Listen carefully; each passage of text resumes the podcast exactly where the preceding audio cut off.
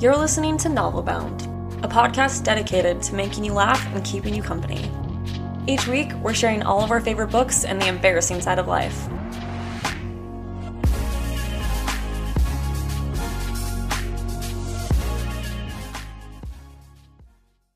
Welcome back to Novelbound. I'm Anna. And I'm Celine. And today, y'all, we have Mary E. Pearson on today to talk about her books, Dance of Thieves and Vow of Thieves. And we are so excited. Say hi, Mary. hi, everyone. I'm excited too. oh, it's going to be amazing. Okay, before we proceed, this is a spoiler filled episode. So oh, yeah. if you haven't read Vow of Thieves and Dance of Thieves, get out get out. Yeah. Like, you don't you don't belong here. I'm just no. kidding. Read the books and then come back. We'll welcome you with loving arms. But we just figured this is such a treat to have someone who literally wrote the books to be able to talk about things and to expand our understanding of the characters and the mm-hmm. knowledge and stuff. So we really want to make sure that everyone here just knows. Yeah.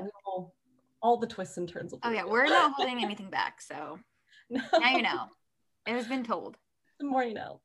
Yeah. Do you want to introduce Mary? Yeah, so uh, Mary Pearson is the international and New York Times bestselling and award-winning author of Dance of Thieves duology, the Remnant Chronicles trilogy, the Jenna Fox Chronicles, The Miles Between, A Room on Lorelei, and Scribbler of Dreams. She writes from her home in California, but I don't think you're in California anymore, are you?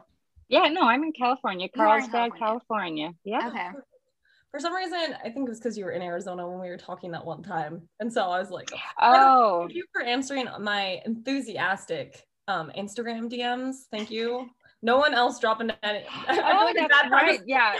we like, were uh, vacationing uh, our very first trip out uh, post pandemic, oh, pandemic uh, in Arizona. So that makes sense. That's cool. Yeah. That's awesome. So yeah, it was. Go ahead. Oh no, it was it was lovely. It was just very weird, you know, when you've been in the cave for so long to finally get out and like, oh, how do I even greet people? I don't even know anymore. oh my gosh, yeah. I actually just went to a soccer game um down I live in Utah and it was down in Salt Lake and I was like this is so weird. I am like surrounded by people. It just mm-hmm. felt so surreal, but it was kind of like nice in a way just to Yeah, it is. Normalcy back. Yeah. I think that's one of like the best things about books when like during all of last year to be able to read about books where people were like communicating Just with each other and like things. out and like celebrating at festivals. I was like, the closest I've got right now. I know.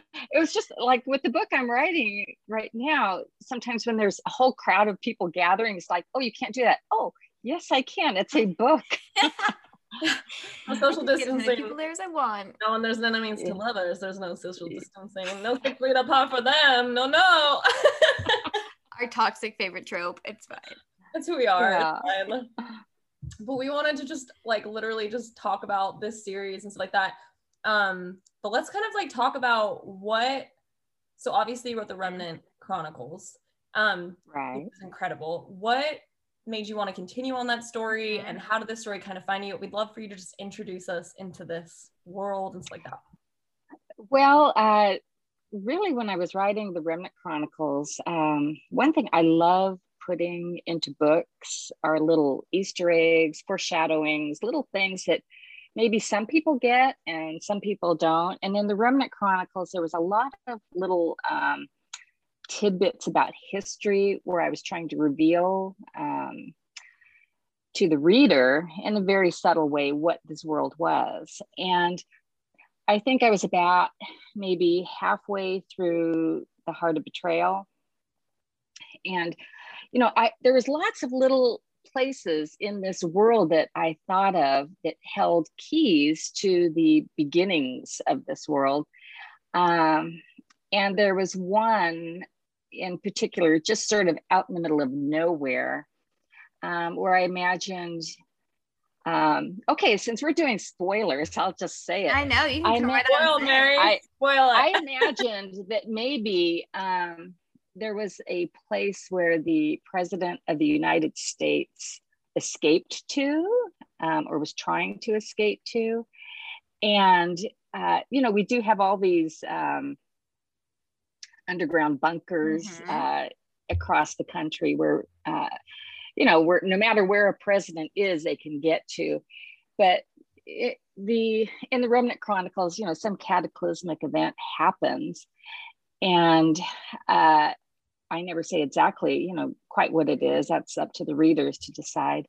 But uh, so I imagine that maybe there was this place somewhere in the country, um, like Hell's Mouth, uh, that had one of these underground bunkers that you know someone was trying to get to. And and that's sort of what but that was never in the remnant chronicles. That never happened but i still imagined it. So uh and then you know also thinking about um you know when i was writing venda which is very much all about what heart of betrayal is mm-hmm.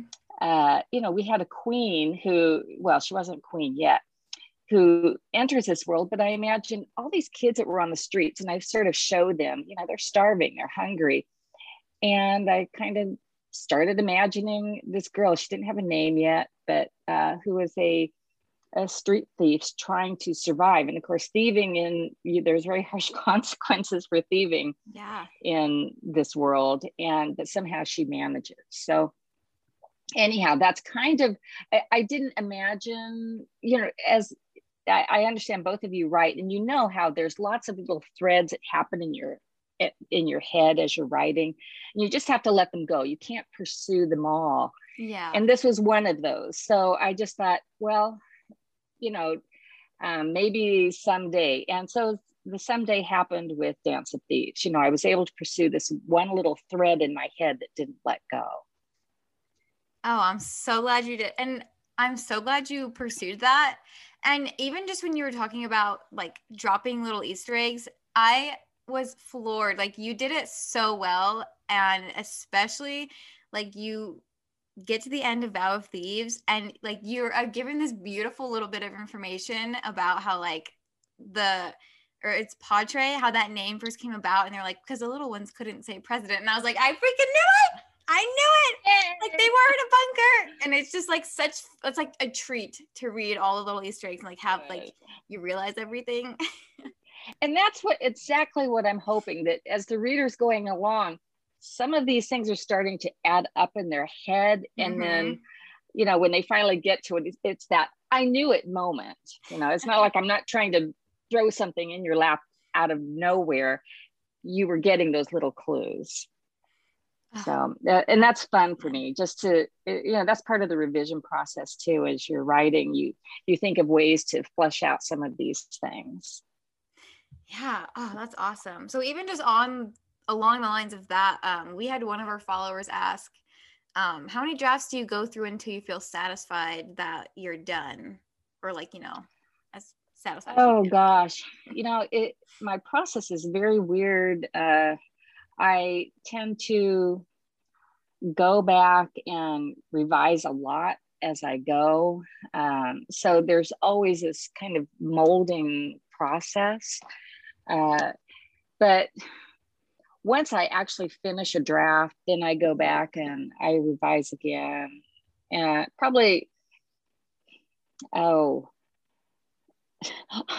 there's times where my editor has to pry the book away from me because I want to revise it one more time. Give me that book. Um, so there's there's never enough revisions. You can always always make a book better, but mm-hmm. uh, I would say at least my book goes through five revisions, oh, wow. um, and then of course the the copy the editor gets a crack. The uh, another editor gets a crack. I, I usually have like a, a, copy editor who does a very, very thorough, um, you know, uh, edit on it. Mm-hmm. And then more copy editors, you know, get more cracks to try to find any typos, that kind of thing. So it goes through a lot. And uh, that's why, you know, one thing is you sometimes you compare your own writing um, to a finished book and that you just really can't do that because you know when you finish a draft you think oh this is crap and uh, but it hasn't been through all of those other mm-hmm. eyes yet so that is so true. Yeah. How do you kind of like find that courage? I feel like it takes so much courage to one have it you know critiqued by multiple editors and not take that personally or having to like defend certain plot points but two have the courage to even keep writing when you feel that kind of like comparison of like oh this isn't as good as it. Like how do you, you know because obviously you've written yeah. a lot of books. So how do you do that? and i still do that. You know I, I look at it i go oh my gosh i've forgotten how to write. This is really crappy. And then i realized no you know just that's what revision is for. And i love for me that is so much fun. Um, and that's why i'm always kind of swirling back and forth through the manuscript um, I cannot just go through. Um, sometimes, you know, I try to forge ahead, uh, but I think being very familiar with your characters' motivations and what they have done in prior prior chapters. Um, that way, you're building on those motivations, and you're not just going out in left field and they're doing something that's not characteristic for them. So, uh, I think there is you know some merit in reading um, and if not actually revising as you go at least key points. I don't revise you know like line edits and all that you know nitpicky stuff but you know major plot, plot points and motivations. To me motive character motivation is everything. They have to act in character. They can't do stupid things just because it fits the plot i love that because i agree with that so much. Oh good. Yeah that for me that is sometimes you can see where you know in a story where the author is trying to you know fit a square peg in a round hole and it just doesn't fit and it's very jarring. Oh so true. Oh my gosh. Man. Yeah. I've definitely read a couple of books where i'm like this feels so out of character like this is coming out of left field right now what's happening yeah and i think there's a, a time for it, it's every now and then for a character to do something that surprises the reader, mm-hmm. um, maybe even surprises themselves, but maybe it might just be something like speaking up. You know, in the Remnant Chronicles, the character a lot of times would like um, blurt something out, and I'd say, "You can't say that," but she did. You know, and I thought, "Okay, this is cool. I, I kind of like it." um, but uh, you know their their heart's desire still has to remain true through the whole thing what it is you know that really drives them what is important to them um, even if they try different ways uh, that are maybe not their usual um, modus operandi how they usually operate um, they still have to be following their heart need so yeah i love that all right you want to ask your question celine I know. I'm I was actually like this made me think so much about the relationship um, you know, between everybody like I think like, you know, Kazi and Jase's love is like I think this is actually a question that I did you write this or did one of our um I wrote this. Yeah. I loved it. I just like I was just blown away by this question. It says uh Kazi and Jase's love is so refreshing. It was so frustrating in the first book. They were not committed at all. But in the second, they were so trusting and honest with each other. It was like writing their love. What was it like writing their love story? And did you pull inspiration from anywhere? That is like, I read this question from Anna and I was like, that is exactly what I'm thinking about when I think about character motivations and stuff. Uh-huh. Um, find out that they were married. Like, I love books where the couple like is married and they're working together because you don't get like that kind of partnership you can't just like have a fight and oh it's over you know what i mean like you have mm-hmm. you work together and you stick it through and you have that trust and I, you could literally go off on that Mary forever. We just love to talk about their relationship and stuff. Like, feel free to just like go off because I, I yeah, well, I, I think you know they went through a very hard journey journey, and um, I didn't want to, you know, when you have a second book, you think, oh well, what is the conflict going to be? Um, you know, I, I I I knew what it would be, but I didn't want to undermine their relationship. Um, because to me to to undermine the point that they had reached would have just weakened yeah. their characters they're strong characters yeah. and they're devoted and we already saw in the first book how loyal and devoted they are to their own causes so um you know i knew that they were loyal and devoted to each other once they made that commitment so uh, and for me that was um, that was fun. I didn't want to use their breakup as a plot point. And I love, thank you for not doing that to us, first of all.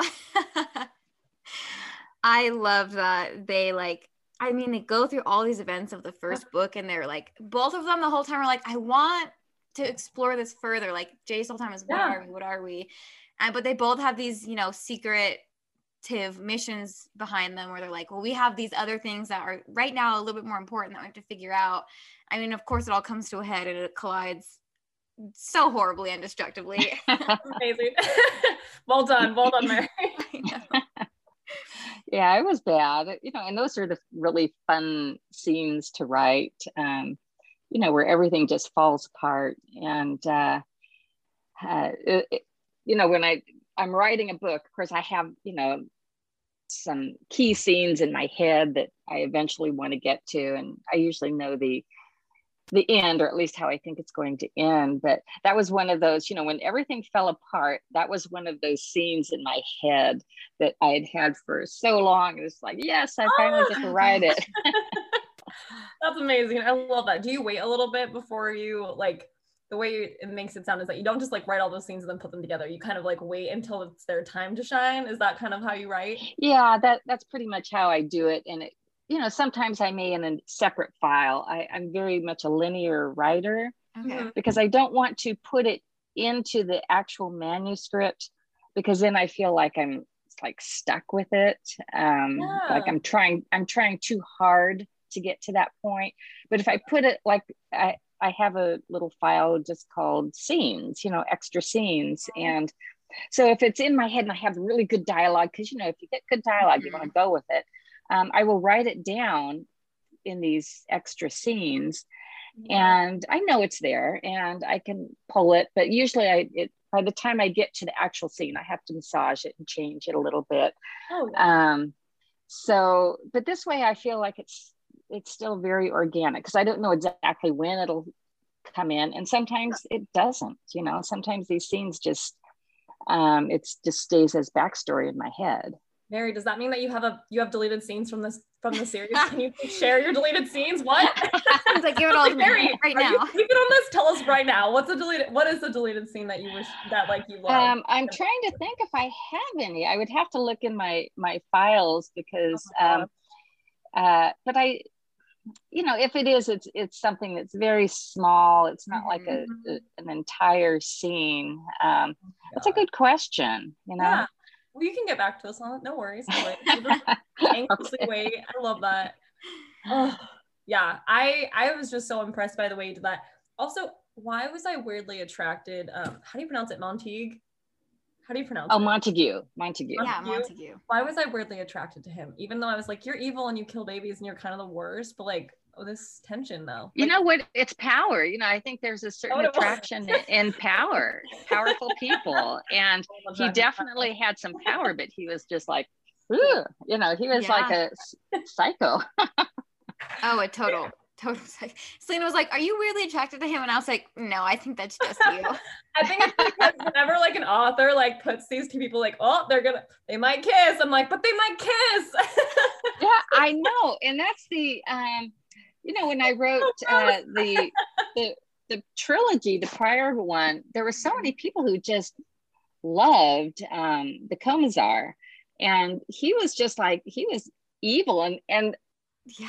I Yeah. think they finally, when he finally, um, spoilers galore, when he finally killed Aster, I Mhm. thought this will put an end to it. No one's going to like him anymore, you know, because he he was bad. And I think you know sometimes there's people who can be you know misunderstood. They can be bad, and you know all of us do bad things that we Mhm. regret. And I, I think it's fine for I- if you you don't want a perfect character anyway. All of my Yeah. characters are flawed, um, but sometimes the the bad boy trope can be um, Toxic. I don't know, not not always healthy, you know, Yeah. where where if the you know there's a line that you can cross where you can be bad and redeemable or you can be just bad and abusive and the abusive the ones that go into the abusive territory I don't like.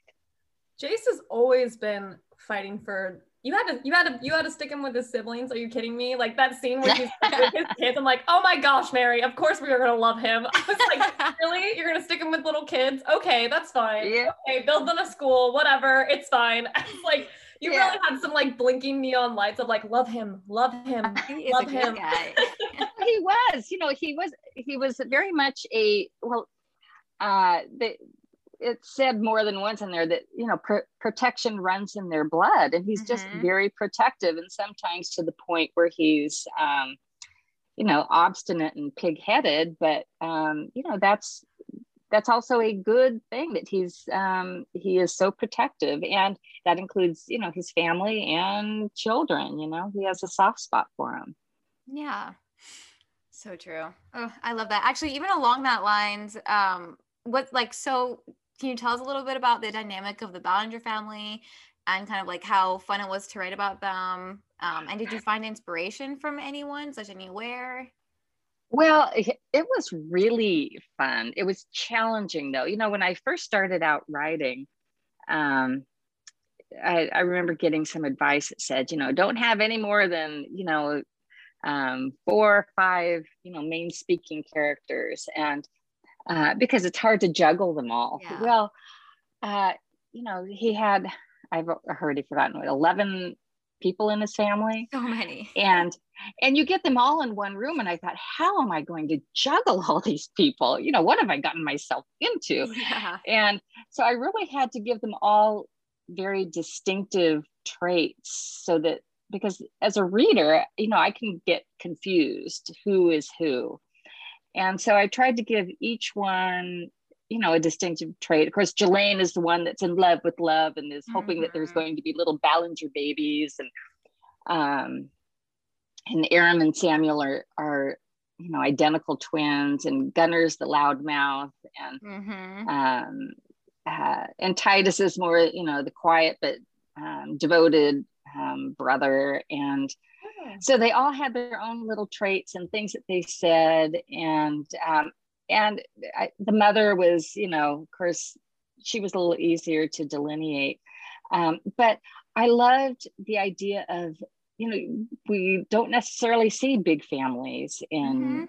in books and that they they are a family that sticks together and even when they you know i come from you know a medium sized family but you know when all the extended family gets together it's chaos and uh it's and we have our squabbles and things you know where we don't get along but we always still come back together and i kind of wanted to portray that in a story so and it was a direct contrast to Kazi, who had nobody Yeah. except found family. She had Wren and Synové. hmm You love good found And you did such a good job too. Like I I mean it took a little bit, but once I learned the characters, I I like remembered them. I knew them. They all had their own personality.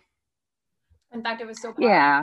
when she was when they're having that like final dinner together and they were all like, you know, leaving the table or whatever. 'cause You by that point you knew and you felt everyone's feelings. And so when like she's standing there like confronting all of them, you could feel from each of those members like their feelings, you know, and in your heart was just breaking for all of them. So like that's what's so Yeah. powerful. Not only have us know these family members, but know them well enough that you can feel how each of them would react to Kazi. Yeah. Yeah. And just how they, um, of course, then, you know, you get into Vow of Thieves and you see them, you know, also reacting Oh to yeah.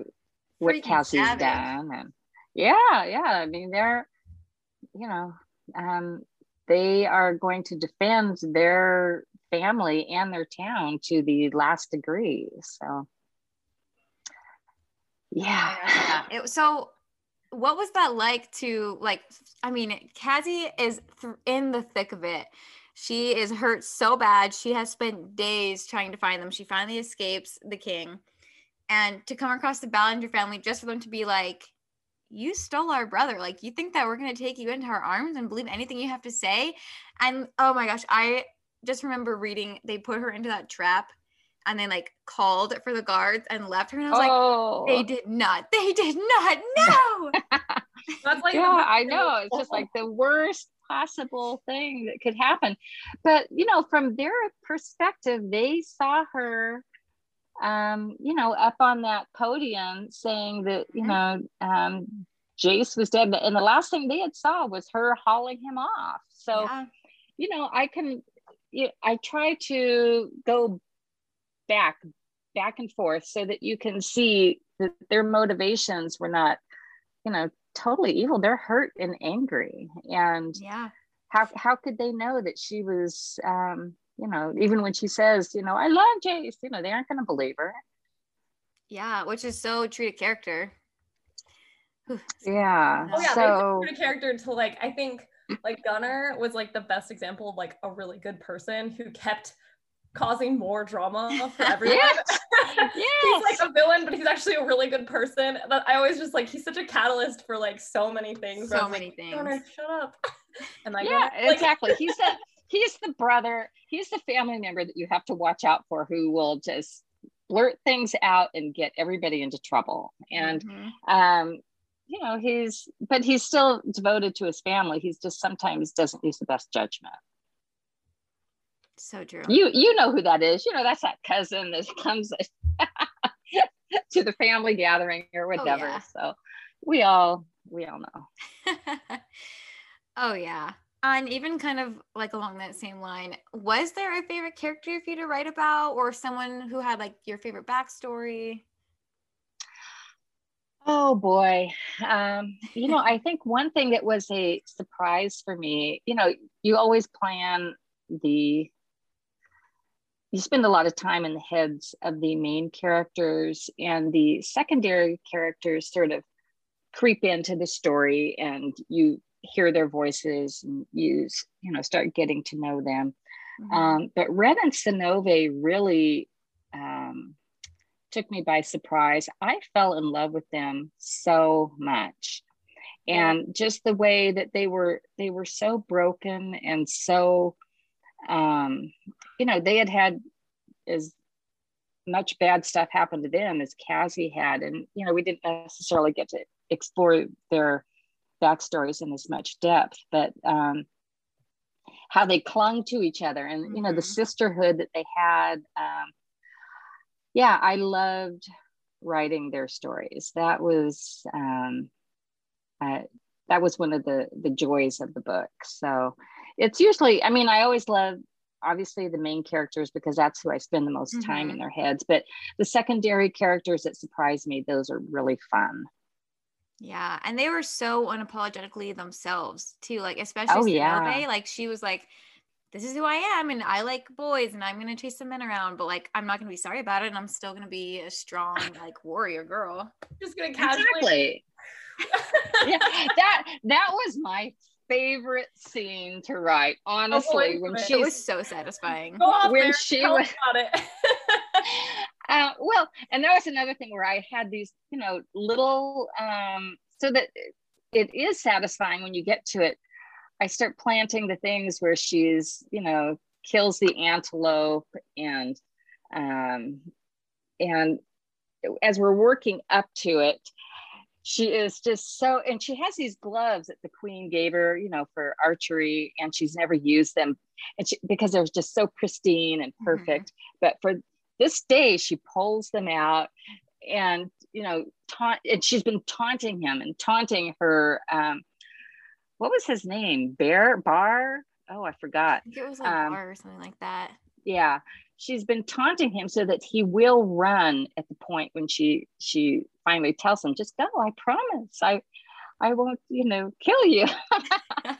Um, well she won't but um you know she knows the technicality of the law and, and mm-hmm. what the queen has sent her to do. And um and just how she tests the air and she's taking her time and Griz is like freaking out it's like do something do something as he's riding away um and it just showed I, I loved being able to show her her absolute the absolute depth of her um, rage at this guy mm-hmm.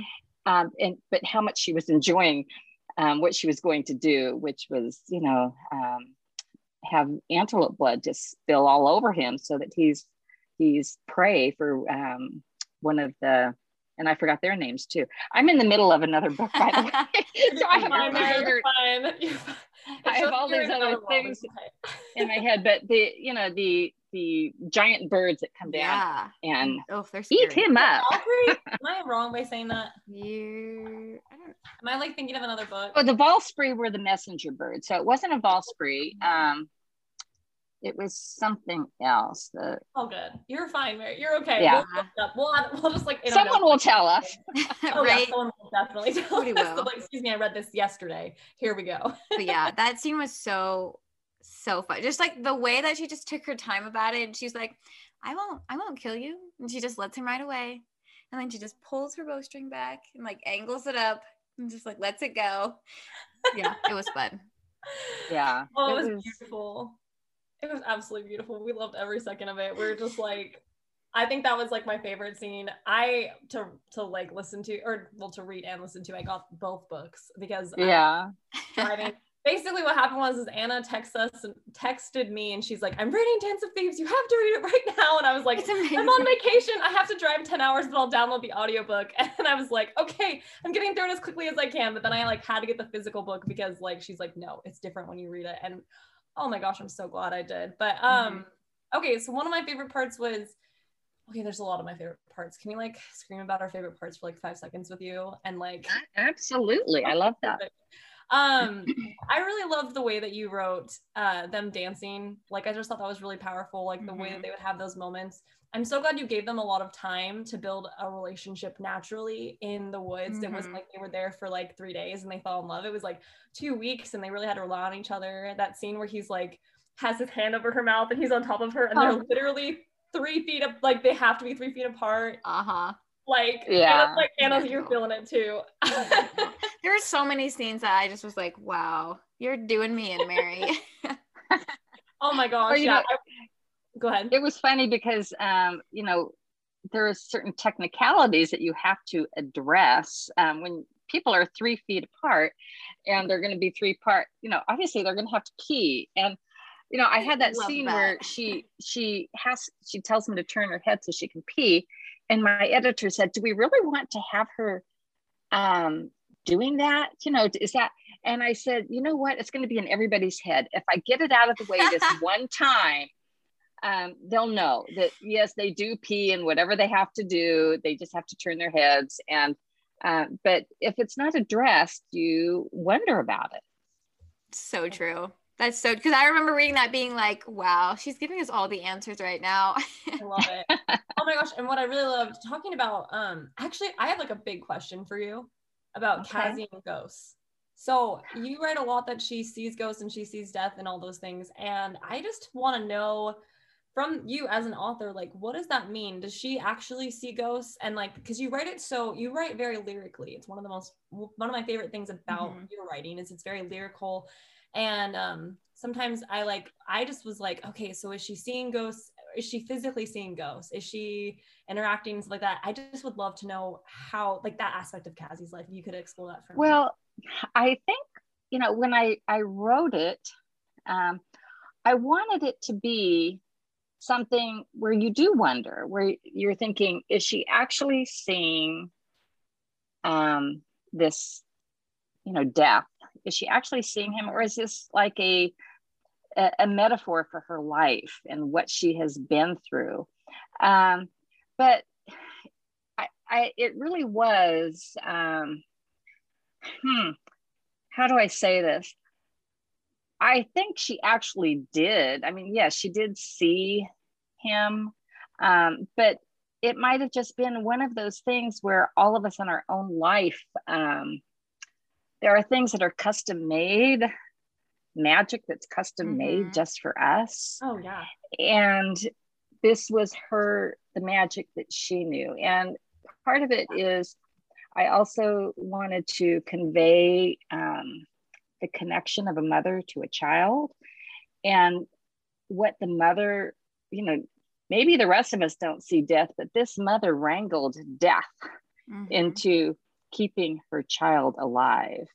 And, you know, there's nothing I, I think that shows a mother's love as much as, you know, reaching from the grave to try to keep her child, you know, alive in a really harsh world. And that was another one of my, I mean, I still will almost cry when I read it or think about it.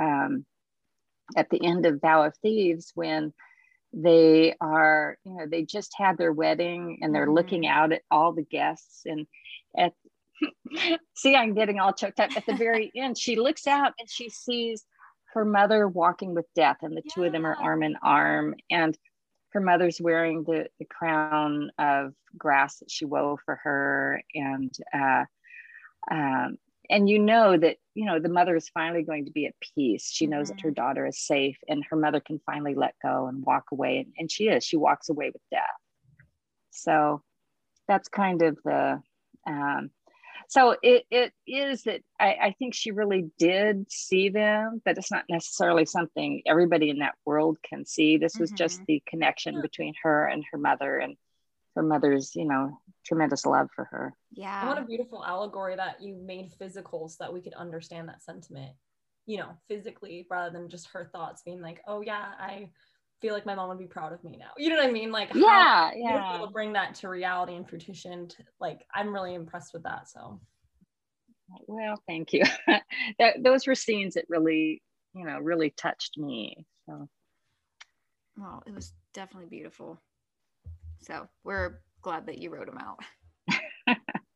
well, I think the parent-child relationship. You know, there's a lot of that with even throughout the story with Jase hearing the things that his father said. And mm-hmm. of course, we mm-hmm. never really get to know the father. He's, you know, dead from page one, but um, just all the ways that his father influenced him. And, um, the, you know, you hear the, the, his father, the ghost of his words speaking to Jase throughout it. And sometimes it's pressures, sometimes it's encouragement, but mm-hmm. um, just how we are we carry a lot of ghosts with us all of us do and those little voices that kind of prod us forward oh yeah and i love your commentary on ptsd like how she like mm. especially and the way that jase helped her with her ptsd i just think it was so beautiful the way that like he helped her overcome so many things through that it was so delicate it was such an incredible mm-hmm. commentary yeah you know it's one of those things where you know she really prided herself on being so strong and and um,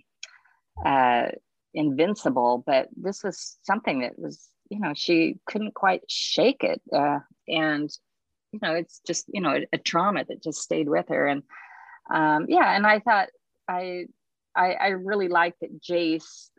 Um, you know, got tuned into that pretty quick. That there was something that was, you know, she was struggling with, mm-hmm. and even though she wouldn't quite share it with him until later. But uh, he, you know, so fun that like all the lies that she would tell him about who her parents were, where she was from, and he was like, "I know that this girl is lying to me. I can, I know yeah. that you're lying to me. Everything you're saying." He's like, "But I'll, you know what? All in your time. When you're ready to yeah. tell me, you will." yeah, yeah. He he was not fooled. So, um, yeah, it, it it's and part of that is just like the um, I think Kazi was just uh, you know it's one of those really traumatic things that sometimes you just don't want to share with people. Her mm-hmm. even her Wren and Synové, it was like one of those things that they hardly ever talked about. You know, their parents dying, um, and uh, because it was just um, yeah, th- those are huge traumas in their life and they're trying to put them behind them. So, yeah, oh, so true. Um, so even kind of similar to that, just Jase was every night at like, tell me a riddle, Kazi, Kazi, tell me a riddle. And so was it, what was it like coming up with the riddles that Kazi told? They were really fun. You know, um, it was, uh, you know, some of them were really hard. Yeah. and but you know it started out with um, you know fairly easy ones like the moon you know and um, it was uh, trying to find the right moment for why she would come up with a riddle for a certain one like mm-hmm. when they were mm-hmm. walking across the desert sands and she's talking about being hungry you know that's that's foremost in both of their minds. So I thought, well, that would be a good riddle to do is something about hunger, um, uh, gnawing at her stomach and all of those things. So, um, yeah, they were they were fun. Usually I, would come up with the answer and then I'd think of all the different ways that you could kind of try to describe it and then find that. ways to make it rhyme. And oh. um, so that was fun. Yeah. What was your favorite one out of all of the riddles? Oh gosh.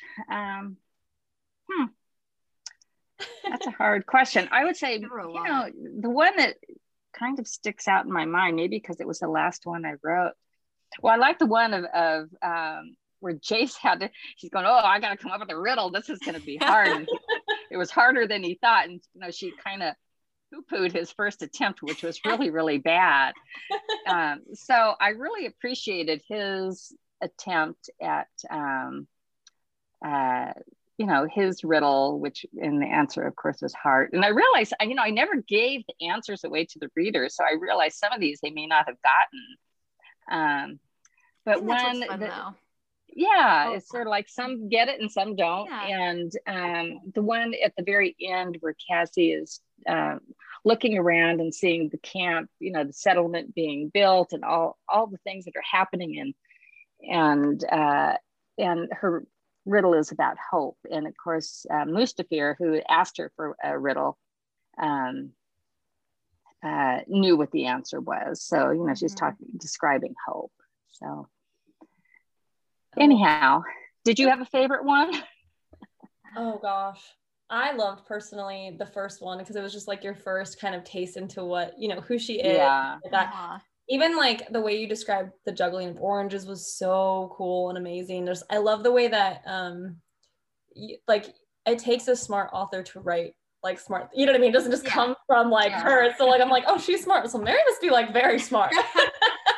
Um research research. research. Yes. and i guess you have time. You don't have to like think about it right in that moment. You know like they do. Right um, right no i just wanted to say too like i love the parallel with the knife to the throat oh my how, like when they first meet and she's like his pretty neck and then i love at the end of the book when she's like stealing the fugitive and takes jase and she has the knife to the throat but this time like i love the way it was pointed out will you will he let you and yeah, yeah. I'd love to just, I just, that was just something that I just thought was really powerful. And I know we joked about it a lot in our recap episode about like pretty neck or whatever.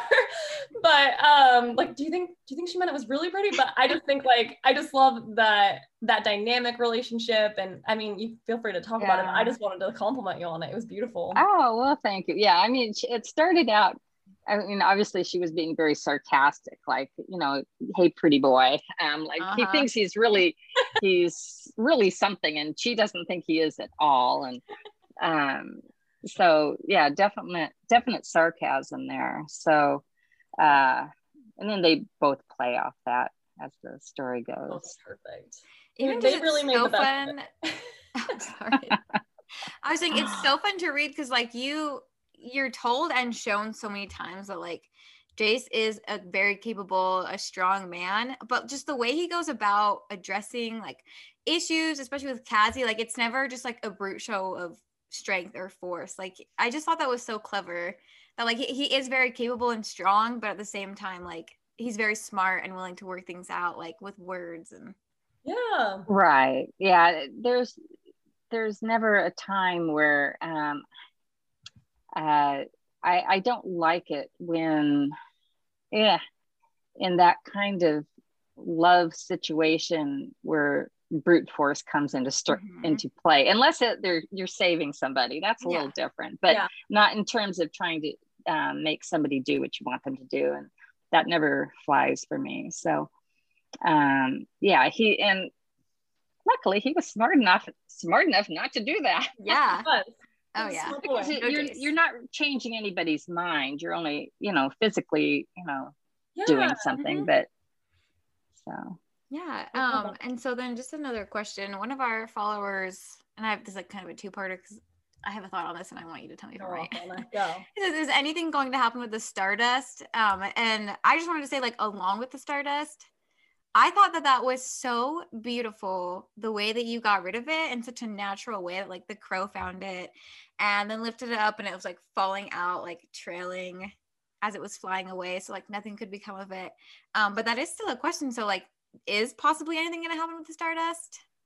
Well, I, you know, one thing I just really wanted to show with that is that, um, you know, once you've let the the genie out of a bottle, um, it you can never things never can go quite back to the way they Mhm. were, and um, they may be going on with their life, but those there are repercussions that will always be be felt um, perhaps in a later book. I don't know. I don't know if i will you know go that route but um, it was mostly just to show that um, there's always um, you know it's like the butterfly effect um, one little thing happens and um, it can lead to something else to something else to something else. So who knows what that something else could be Ooh, Yeah. fun. Do you have um are you gonna be doing any more books in this world still or I do have one in particular that I've always wanted to do, and uh, I'm not working on it right now. I'm working on an entirely different world. I felt like I needed to cleanse my palette a little bit Mhm. that we were saying? and, you know, stretch some of my creative um, bones a little bit yeah and and do something that I wasn't comfortable with. And that's what I'm working on right now. I think I'll, you always have to sort of push Yeah. yourself in Yeah. uncomfortable ways and push your boundaries. Uh, but there is a, a story, and just between us, um, that I would I would love to do because I loved building this world. It was so much fun to imagine. Yeah. And you know what some people may not know, it is a post-apocalyptic world, and what um, what could happen if only a very small uh, surviving amount of people um, had to pass along culture. And think of this and, I, I this happened one time when I was um, having a uh, we were having a powder out power outage Uh-huh. and it was one of our longer ones. We don't have them very often where I live, and it was maybe 12 hours. Mhm. And 12 hours, the power still wasn't back on. And I thought, what if it never came back on? What would we do? Yeah. I don't even know how to make a battery. I don't know how to do Oh anything. yeah That's so true you know, I am not a survivalist. What would we do? And and that kind of, you know, the writer mind, how it, you know, tumbles in directions. And I just thought, um, you know, how much could any of us, let's assuming that, you know, the smartest of us didn't survive. We're not talking about, you know, scientists and engineers and all these people who know how to do things. What if just a random amount of us survived some Yeah. cataclysmic thing? And, you know, a child to them, and I talk about this, you know, in the Remnant Chronicles, Mhm. you know, the idea of flipping on a, a switch and light fills a room, you know, if they've never seen it, how do you explain it to a child, you know? And so that's kind of where a lot of that, you know, this world came from. Um, uh, and the grandmother was telling the child, trying to explain it to her in, in gentler terms, like in a fairy tale. And that is some somehow how these cultures um, grew with princes and princesses and that sort of thing. So anyhow, trying to, Oh my. I, I've thought about going back and doing a book where the um, showing the the cataclysmic event Yeah. that made all this happen. So oh my gosh That'd that'd be so, cool interesting. Yeah. I, Um, I'm, I'm like, count me in right now. okay, pre-ordering right now let's go mary but talking about um what kind of we'd just love to end with you just discussing like you said that a couple times you've been working on this new book Mhm. um i know obviously there's only so much you can say but we just love to know what books you have in the works how we can support you where we can follow you and Oh, how we can love you up even more that that's so sweet. Um, well, one thing is, you know, I just one thing that is so supportive is just hearing from readers and um, how things um, you know i love hearing all the different ways that a book speaks to somebody and it's and there's a million different ways you know some little one little page or paragraph that Yeah. seems inconsequential speaks to that reader and that's what is to me it just fills me with um, joy to get right back to the um, keyboard because you know it's not my book anymore it's their book and they are making it come to life in different ways so that's one of the ways you know i love hearing from readers and uh,